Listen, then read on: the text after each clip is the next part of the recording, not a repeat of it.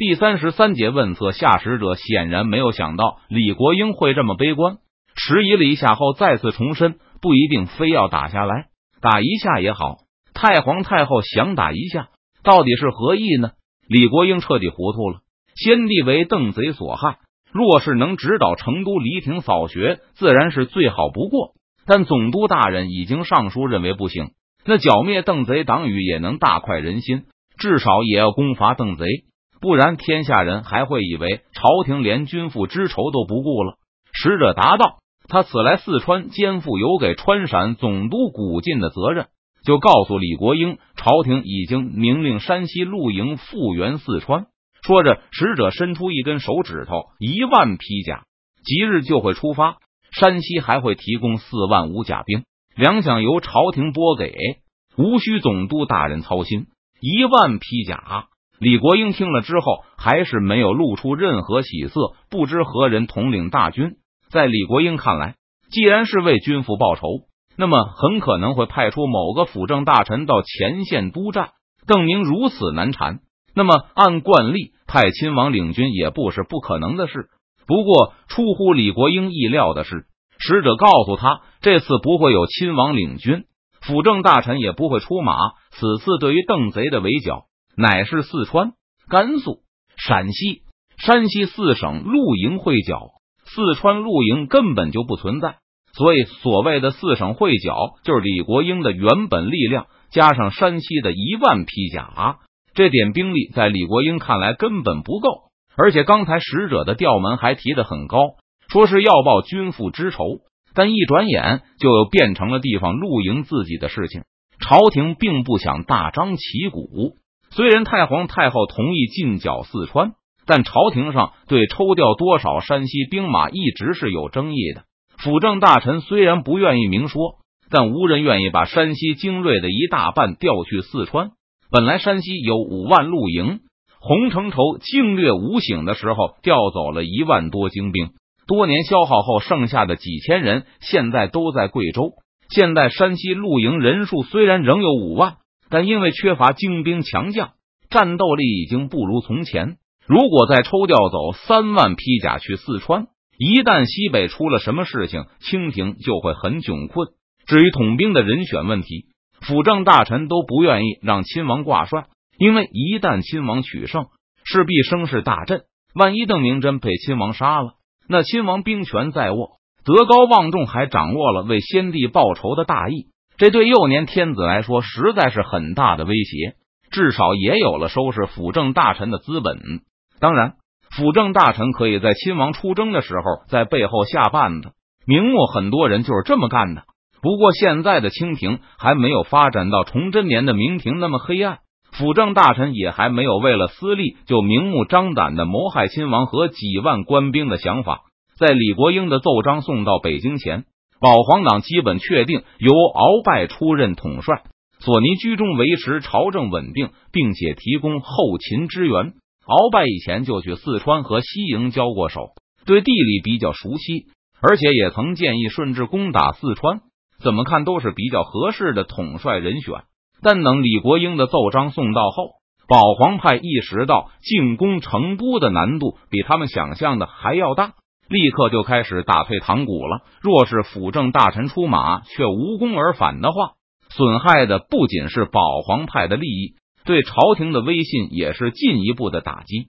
让亲王挂帅依旧不能考虑，若是亲王没有取得战果，这对朝廷声望的危害比辅政大臣督军还大。而且让亲王掌握兵权，朝廷里的人恐怕都会睡不好觉。辅政大臣不能去，亲王也不能去，那只能让川陕总督来负责了。这样，即便不能攻占成都，也不会造成太大的震动，而且也能堵住政敌的嘴。既然没有承担不起的后果，朝廷大员的心态也就平和了一些。最后，朝廷虽然对外宣称是发动对成都的进剿。但实际上已经把这次进攻的目标定为给四川明军一定的打击，不给李国英派援军是不可能的。现在谁都知道李国英的兵力不足以对付邓明，如果一个援兵都不派，首先不可能取得任何战果。其次还会被政敌攻击。为了证明自己是真心实意的，打算剿灭邓明，为先帝报仇，保皇派也得给李国英派点部队过去。孙思克孙将军会赶到山西，带领着五万援兵、一万披甲、四万武甲出发，带着粮饷赶到西安。听说孙将军和张将军、赵将军他们都认识，关系也不错。孙将军更是将种。一定能助总督大人一臂之力。哎呀，原来是孙将军啊！李国英当然知道孙思克，此人是奇人。他父亲孙德公从努尔哈赤时代就已经是奇人了，比李国英这种后来抬旗的人不同，已经称得上是满清的自己人了。久仰孙将军大名，有孙将军来四川，我还有什么可担忧的呢？如此就好。使者笑道：“不过太皇太后的意思就是不要贪功冒进。”不要有什么闪失，稳扎稳打为好，别让邓贼气焰更加嚣张。明白，明白。李国英连连点头。虽然他是武将出身，政治嗅觉也不是很敏感，但事到如今，在迟钝的人也听明白了北京的意思。这明显就是做样子而已，仗是非打不可的，但喊得凶一些就行。北京并不期待什么战果，这点从派孙思克来就很明显。孙思克之前唯一的经验就是参与征边，那时他的职务不过是替朝廷监视吴三桂，而没有统帅过部队。孙思克就是派来监视我的。这次加上山西的援军，我手中会有十万大军，朝廷不派个耳目来，怎么放心？